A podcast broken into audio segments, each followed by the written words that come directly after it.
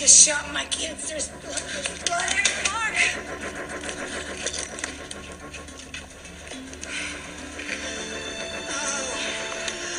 Judy, call a cold. It's bad. I was trying to get help. I was leaning on the horn. I couldn't move. I just couldn't make my legs move. What's going on? These kids have been shot. He might have followed us. You better call the police. Somebody get some help. Hi guys, what you just heard was a piece of the movie Small Sacrifices featuring Farrah Fawcett that is based on our story that we are doing now of Diane Downs. Yeah. And this is part two of Diane Downs. So welcome. Thank you for coming back to listen to the second part. So, just a little brief recap of part one. We talked about Diane Downs, how she grew up. She had three kids with her, well, two kids with her ex husband, a third kid with another man that her ex husband basically fathered. And then we find out closer to the end that she, um, She killed one. um, two of them were severely wounded. So, Yes. we're going to pick up, She tried to blame it on the bushy haired stranger. The BHS is what they call them. yes, um, and said that he flagged her down the middle of the road and shot her children. And Diane Downs was a very, I don't even know what the word is, like sociopath, psychopath, narcissistic, narcissistic, good one. everything. I mean, she based, I think, everything that she did off of emotion. Y'all hear SpaceX? Thank you, SpaceX. It is 2.30 on a Monday. and they never do it at this time. And here we are recording. So if you hear a slight rumble, it it's is- not our tummies. No, it's not. it is SpaceX. So she, I think she just lived off emotion. Whatever emotion she was feeling at the time is like what she went with, and the affair with the married man, and um, you know, and I think she used being pregnant as feeling loved. Yes. I think she used sex as love. I think she confused the 2 Mm-hmm. and I think her being able to carry children and get pregnant whenever she wanted to, because she was a very fertile person obviously. that to her was her way of feeling loved. So, Absolutely. Anyway, so all right, let's get started on part two here. We're going to be getting to the part where the uh, investigators are trying to put together their case to arrest Diane, uh, which was not an easy task. Not So- at all. in June, Assistant DA Fred Hugi met with the investigation squad to review his findings. Whether or not to arrest Diane Downs was the issue unsettled. He wanted to see her taken in, but not at the expense of the county office, which would take extreme heat if the case were thrown out in a pretrial. Nonetheless, Hugi and his men were convinced she was guilty, but they feared that without the presence of a murder weapon or a viable witness who literally saw her do the shooting, much of what they had gathered to date would be, in all fairness, considered circumstantial evidence and unacceptable in an American courtroom. Not enough to convict. The team examined what they had collected so far among the evidence of a small number of 22 caliber bullet casings found on Old Mohawk Road, a very graphic display of carnage in Diane's red Nissan Pulsar. They don't even make those anymore, do they? No. Okay. the estimation of the bullet's path from an accepted authority, a diary that screamed Diane's obsession with her ex lover, and her letters colored with pornographic daydreams, and testimony from two men, Steve Downs and her former lover, who swore she indeed owned something she continued to disclaim as a 22 caliber handgun. The most expensive piece of evidence came from the pen of forensic expert Jim Pex, who wrote that it was his estimation that some of the unfired 22 caliber shells found in Diane's home had once been worked through the mechanism of the same gun that shot the children. So I'm guessing she put them in there and then taken them out. Is that, or were they spent casings? I think maybe Because it says unfired 22 Right. caliber shells found in Diane's home had once been worked through the mechanism of the same gun that shot the children. So I'm mm, guessing they were Yeah. put in the magazine and then taken out. Yeah. Impressive, but until the very gun was retrieved, Hugi knew the court would refute it.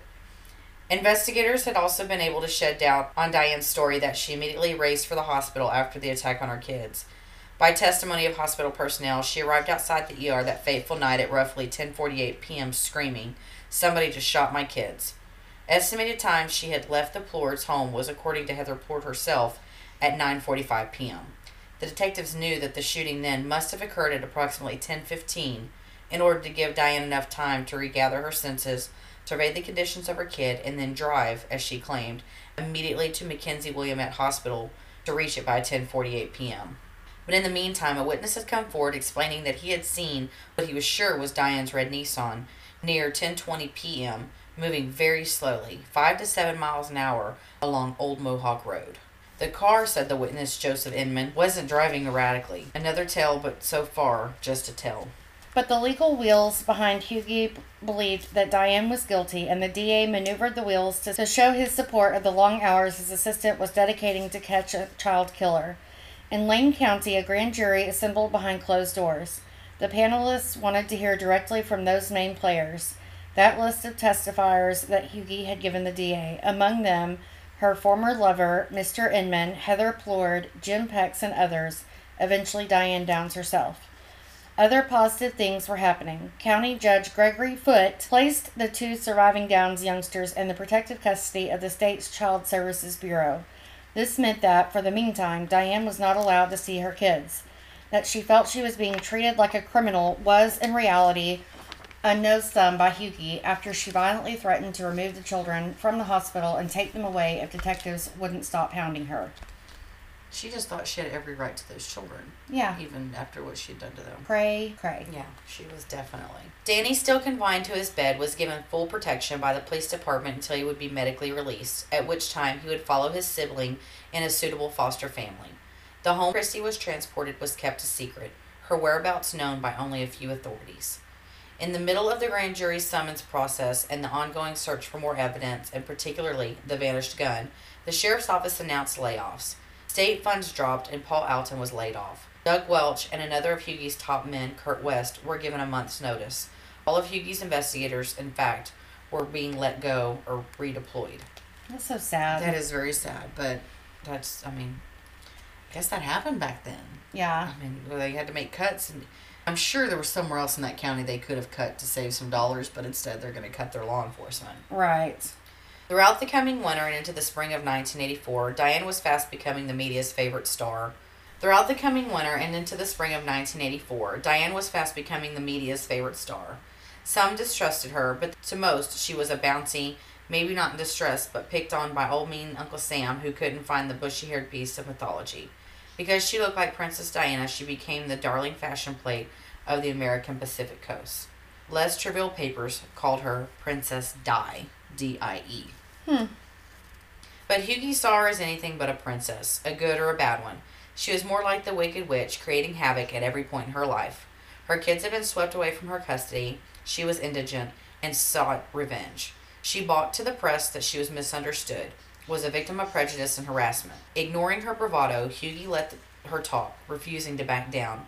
For that matter, he endeavored to bite her every footstep. And that is why he chose to let investigators Welch and Wuest turn up the heat before they surrendered to the layoff.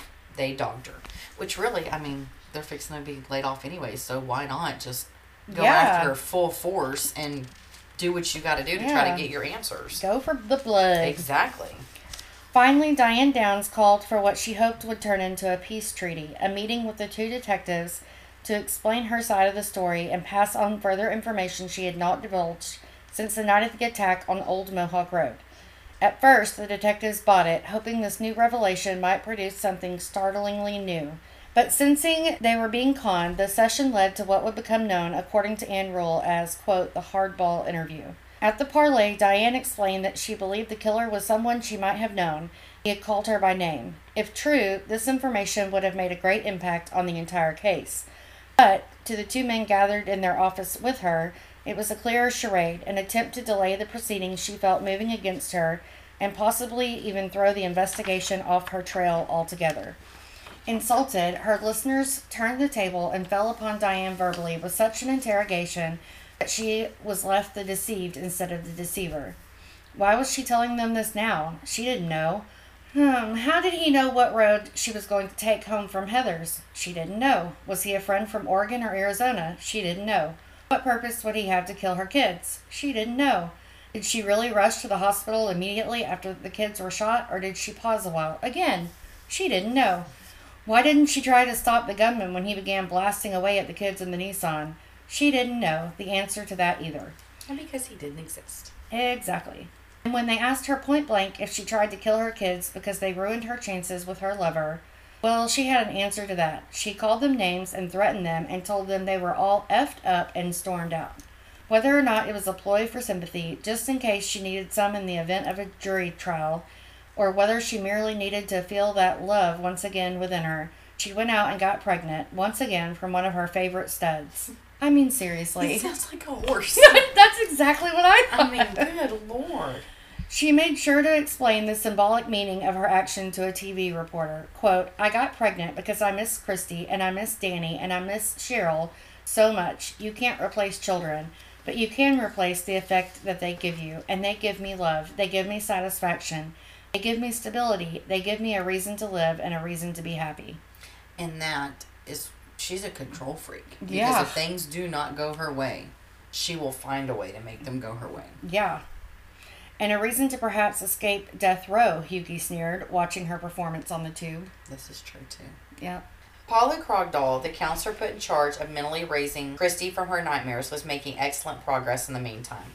The child began to talk, to remember, to face reality. While Krogdahl tiptoed through her treatment, avoiding the murder scenario for a long time, she got Christy to speak about her family life and her mother. Christy admitted that Diane had hit her and her brothers and sister lots. And when the day had come, the therapist asked her to recall what happened the night of what Christy called that terrible thing. Was there anyone there that night that you didn't know? said Krogdahl, referring to a stranger on the dark road. No, the girl answered. Were Danny and Cheryl crying? No. Why wasn't Cheryl crying? she asked. Dead, was all Christy said. A pause, then softly. Do you know who was shooting Christy? I think, but Christy could not muster the words.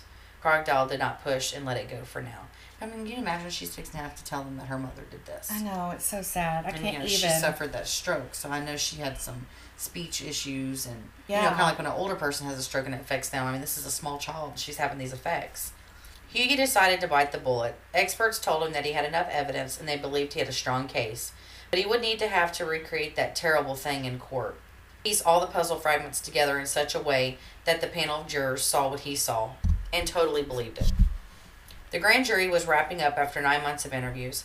They had spoken to, quizzed, and deliberated on the words of many, including Diane Downs, and balanced at the end of the nine months the tomes of testimony they possessed. They handed down an indictment one charge of murder, two charges of attempted murder, and two charges of criminal assault. Bam. Yep, you going down. What, what? The state of Oregon was going for the child killer's throat. On February 28, 1984, police cuffed Diane as she was alighting from her car in the parking lot of the post office.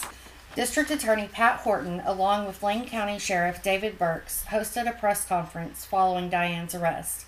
Horton told the press, The one thing that underscored this investigation is patience. The real battle is in the courtroom. Reporters were there by the droves, salivating over the battle indeed to come. Their newspapers and their magazines already announced that Diane Downs had been taken into custody and that hell, the look-alike Princess Di might very well be a murderess after all. Time magazine was there, and the Washington Post was there, and journalists from city papers as far away as New York City were there. Most were professional in their reporting, while some, tabloid like, tumbled across both Springfield, Oregon, and Chandler, Arizona, finding anyone who knew Diane Downs or even talked to her once. When the Eugene Register Guard found Diane's father, Wes Frederickson, the paper noted he was gallant to the end. Quote, If my daughter did it, then I believe, in fact, she should pay. But nothing can take away the love a father has for his kids. And that says that dad knows she did it. Yep. because if my child had been accused of something that I know damn good and well they hadn't committed, you would hear a lot more from me than that. I know that's right. I mean, really. In the wake of the impending trial, Diane sought as her counselor the brilliant and highly esteemed attorney Melvin Belli. Because of the high profile case the Downs case generated, Belli wanted to take it on. But he had personal plans, unbreakable, and would defend Diane only if the trial could be postponed a couple of months after the already slated May 1984 calendar. I mean, because apparently he thinks he's God. Yeah. The courts refused to budge. Hugi had waited long enough, and delaying it might mean delaying it again for the pregnant Diane to give birth. Too much work had been expended, too many people's time to delay the inevitable. Everybody just have to put everything on hold for her, right? Uh, apparently, or so she thinks. Right. Fred Hugi had 24 volumes of evidence, statements, follow ups, transcripts of tapes, and mountains of possibilities to be winnowed down and shaped and molded for this case, asserts Ann Rule in Small Sacrifices. One of my favorite books. Mm-hmm. He would work 18 to 24 hour days, and so would the rest of his team. Diane was forced to find another lawyer quickly. She chose criminal attorney Jim Jagger, a man noted for his down home but effective manner. What was to be a six week trial opened May 10, 1984, in Eugene at the Lane County Courthouse, courtroom number three, the largest of the rooms of justice in the old building. The jury panel consisted of nine women. Judge Foote, the man who had taken Christy and Danny Downs from their suspect mother, presided. Young and tense, he was noted for his fairness. The citizenry of the county turned out for the sensation. People across America were still divided over the guilt and innocence of Diane Downs. Was she a martyr or a devil? And those no names who shared the spectator seats with the paparazzi, the witnesses and the families felt honored. In his opening remarks, Fred Hugi presented a motive, or fixation for a married man who felt that her kids would not be part of their fantasy life, and a method, the 22 caliber Ruger pistol that she had bought in Arizona and denied having owned in Oregon. He read passages from her diary screaming her love for a man who didn't want her, and to some dismay of the court, he read aloud Diane's masturbation poem. He promised to paint over the next weeks a real picture of the cruelty that made Diane Downs tick. Counsel for the defense, Jagger conceded. In turn, there had been an obsession, but not so dark as to have led his client to destroy the three people she loved the most in the world, even beyond her lover, her own children. He pointed to her childhood, to her alleged molestation as a child, even to her promiscuity that he saw as a relevance to that dysfunctional experience. But a murderess?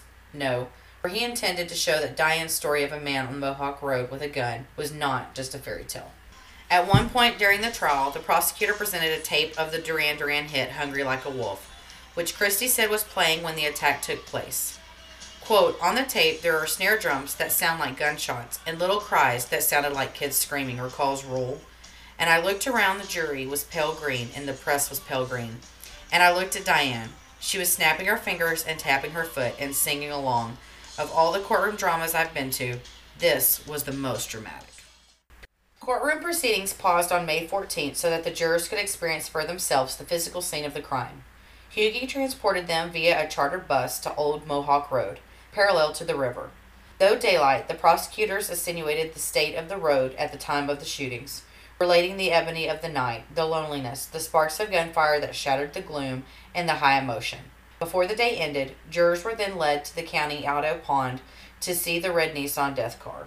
He wanted them to gaze into the interior and to feel the kids' terror. I mean, That's, I mean, that'll affect anybody. Yeah. Juror or not. yeah. Back in court during the week, the first of the state's witnesses were brought forth. They comprised mostly personnel from McKenzie Willamette Hospital, where Cheryl Downs died and where doctors struggled to save the other two Downs children. Nurse Rose recalled Mother Diane's peculiar attitude toward what had just happened. Quote, she asked how the children were, and I told her the doctors were in there working on them, Martin remembered. Quote, and then she, the mother, laughed, and she said, only the best for my kids, and she laughed again and said, well, I have good insurance. Who thinks of something like that when your three children have been shot? A crazy person. Oh, psychopath. Dr. John Mackey, who was in charge of the ER the evening of the murder, described the children's chest wounds and the medical team's first spontaneous efforts at life saving. He then re- recollected his observation of Diane. Quote, She was extremely composed. She was unbelievably composed. I couldn't believe she was a family member. There were no tears, no disbelief. No, quote, why did this happen to me? X ray technician Carlene Elbridge could not get over the fact that Diane, a mother of three severely wounded youngsters, complained about having to be seen in public without makeup. Oh, Narcissist. yes. Throughout the trial, witnesses came and went, each making an impact, some more than others. But the high point, the turning point, the riveting point came when Christy Downs was brought to the stand. Quivering, tear streaked, she was ushered to the stand by Fred Hugi. It was clear that he detested the moment to bring a child face to face against her mother, but the moment was needed if American justice was to be played out. Hugi, pale, jaw tight, but with a fatherly voice, led the examination of little Christy Downs. From time to time, he handed her Kleenex while she paused to wipe her cheeks. He waited until she regained herself whenever she broke down, usually after her eyes and her mother's momentarily met. He didn't rush her and he remained gentle. When she spoke and her voice might be muffled under her sobs, he clarified the question so that the jurors would completely understand tintabulation of that tiny voice. He was very caring to her. Yes, he was. He loved this little child. It was obvious in the way he looked at her and spoke to her. The courtroom inhaled and didn't seem to exhale until it was over. And then, especially then, breath came short. Hugi began by explaining to the girl the importance of telling the truth on the stand. She understood. Giving her time to relax and her voice to become sufficiently audible to the courtroom, he then asked her several routine questions about her family, her schooling, and herself. Feeling that she was ready for the heavy stuff, he maneuvered into the day of the crime. Her visit with her family to Heather Plourd's home on Sunderman Road in order to give Miss Plourd the clipping from the newspaper about the horse rentals. Christy was visibly shaken. Hugi patted her shoulder and gave her a reassuring smile. And gave her a reassuring smile. He gave her a moment to recover before proceeding, reassuring that she was okay. He resumed his line of questioning about what Diane did with her children. She leaned over to the back of the seat and shot Danny, Christy said. What happened then? What happened after Danny was shot? Hugi prompted her. Then, under her tears, and Hugi hugged her. Knowing this must come and wanting to get it over with, he gave her time to find her voice again. Thinkly, sympathetically, he went on. He gingerly rephrased the question, for by this time the court had already gathered what Diane Downs did after she shot Danny. Do you remember when you got shot? Hugi asked her. Yes, she answered. And who shot you? My mom, she simply explained. That's so sad. No. Imagine that having to get up there as a young child to say that your mother shot you. She's extremely brave. Yes. Extremely brave. After that pathetic moment, the tone for the rest of the trial was set. Everything else, all other words, were anticlimactic. Diane Downs was as guilty as sin. Outside the walls of the courtroom, too, Americans who had refused to believe that a mother could consciously pull a trigger on three harmless children, her children, surrendered. She had been vilified justly, and the cross that they thought was being nailed together to crucify a martyr became suddenly an instrument of deserved justice. On June 14, 1984, Judge Foote read aloud the jury's unanimous verdict guilty of attempted murder in the first degree, guilty of a second account of attempted murder in the first degree, guilty of first degree assault, guilty of another count of first degree assault, guilty of murder. Again, bam. Woo! Going down. Yeah. Oregon at the time did not impose the death sentence, but Oh, in the damn. subs, I know, right? like Get with the program, Oregon. Anybody that deserved it, Oh yeah. Thank God she wasn't in Texas. right? But in the subsequent sentencing, the judge sought to deprive Diane Downs from the daylight of liberty forevermore. After decreeing a life term plus an additional 50 years for using a firearm, he expressed, quote, The court hopes the defendant will never again be free. I've come as close to that as possible. Go judge. Yep. Between the verdict and the sentencing, the court recessed while Diane gave birth to a beautiful child whom she named Amy. The father of the baby denied her, and in time, a caring family adopted Amy. Who can be found doing interviews with what Dr. Phil and Oprah? Diane's former lover and his wife remain happily married. Steve Downs still lives in Oregon. Their children, Christy and Danny, survived the ordeal. Danny is confined to a wheelchair, but is a happy boy. Christy has grown into a very content teenager. Both consider the ending of their story to be happily ever after. In 1986, they moved into the home of their new loving adoptive parents, Fred and Joanne Hugi. Oh, I love that part. It, gives, me chills. That I'm telling you, of watching that movie, the the ending of it, knowing that he is the one that adopted them, I just know. like, oh, there is a happy ending Yeah. somewhere along You the line. You know there's somebody know? that loves you, that's taking care of you. And that explains his caring demeanor with her when she was on the stand, and he was really trying to help her. yeah. Um, and I'm sure he grew to love her then, and she probably grew to love him because, you know, at that point her trust in adults was was gone. You know, Yeah. she didn't trust people. and can you blame her? No, I mean, absolutely God. not. Um, I'm I was that was my favorite part of the story. I know. So this is not over because on July 11th, 1987, Diane managed to escape from the Oregon Women's Correctional Center. She was located 10 days later, approximately four blocks from the prison she had fled. She was found locked in an upstairs bedroom when officers stormed in the two story house on State Street in Salem. Officers reported Diane looking stunned and surprised. she was found with a 36 year old male named Wayne, who was one of four men living in the house. All four men were charged with hindering prosecution. Police said they tracked her to the brown wood frame house through indentations on a notepad found in her cell. A test run on a piece of notebook paper by the FBI revealed the address, a map to the house, and the words, You are here. Dang, that was smart. That was smart. they didn't have Google back then. Sonia Hoyt, assistant superintendent of the women's prison, said Downs was in a recreation yard with several other inmates when she climbed the fences and hitched a ride. A motion sensor on the fence triggered an alarm, but by the time the guards reached the yard, Diane had disappeared. Crazy lady that Yeah. she is. So she was caught, and I believe she had an additional five years added to her sentence on top of everything else for escaping. Yeah. And it's a miracle she didn't get pregnant in those 10 days that she was out. Because I guarantee you that was her her motive. Yeah. That was her motive. So Yay. I know, I know. I'm so glad uh, we did this story. This has been our number one story um, on Podbean. It has surpassed Karla Faye Tucker, which has always remained our number one. Um, but Diane Downs, within 24 hours of being posted, shot up and surpassed Karla Faye Tucker. So thank you all for listening and your support, subscribing, and uh, your comments on our Facebook page or Twitter.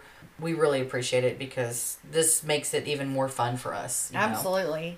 I mean, we're never going to stop because we love this. Exactly. But exactly. But it just makes it that much more exciting to do when you know you have listeners out there who are enjoying what you're, you know, what you're doing. yeah. So So we have two new iTunes reviews. okay. One is from Squeaker1955. Okay. And she said, I just found this and y'all are so good. Love this. Thank you, Squeaker. We love you. Okay.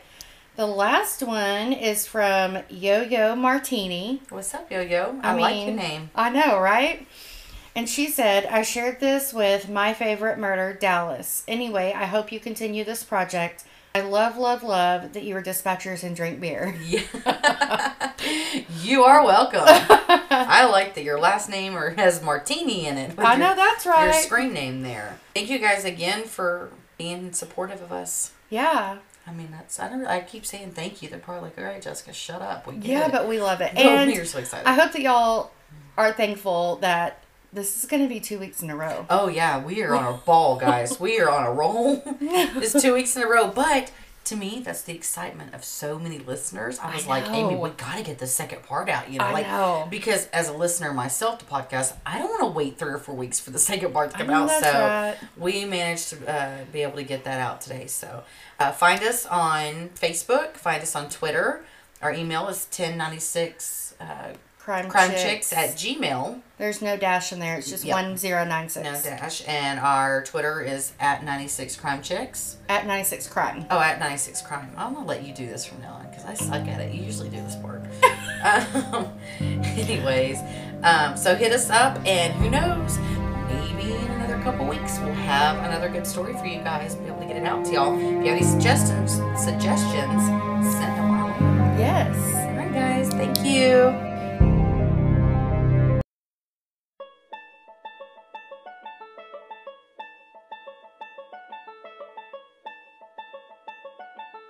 because she looked like Princess Diana.